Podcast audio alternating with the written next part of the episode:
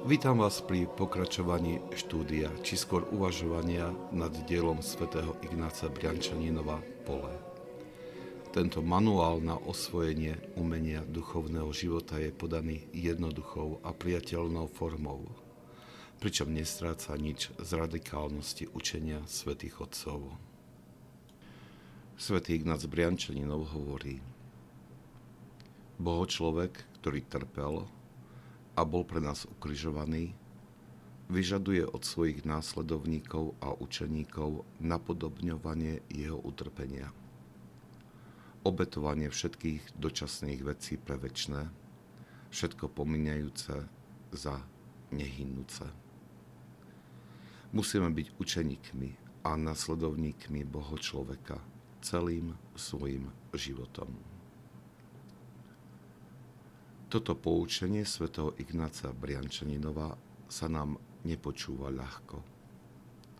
Dokonca sa nám môže zdať, že to ide ako proti duchu kresťanstva. Je to však iba dopad trendu, ktorý sa objavil v cirkvi v posledných desaťročiach. Zdôrazňovanie vrcholnej čnosti a lásky viedlo nielen k opusteniu učenia o cestách, ktoré k tejto čnosti vedú, ale aj k samotnej degradácii chápania tejto čnosti, ktoré sa tak v duchovnej sfére zamienia za určitú príjemnú emóciu. Toto spôsobuje, že pod pojmom kresťanstvo mnohí dnes chápu takmer rajský stav, plný harmónie, pokoja a iných príjemných emócií. Tento svet však nie je rajom. Dá sa skôr prirovnať k neľutostnému boisku, na ktorom sa odohráva neľutostný zápas o spásu duší.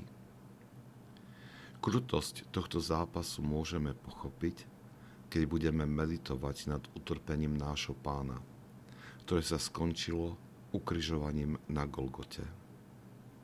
Náš spasiteľ povedal, že takáto cesta čaká každého jeho nasledovníka. Tí, ktorí sa z celej sily usilujú o naplňanie jeho prikázaní, svedčia, že je to cesta utrpenia, pretože musia v sebe vybojovať ťažké a bolestné víťazstva nad vášňami a vlastným egoizmom.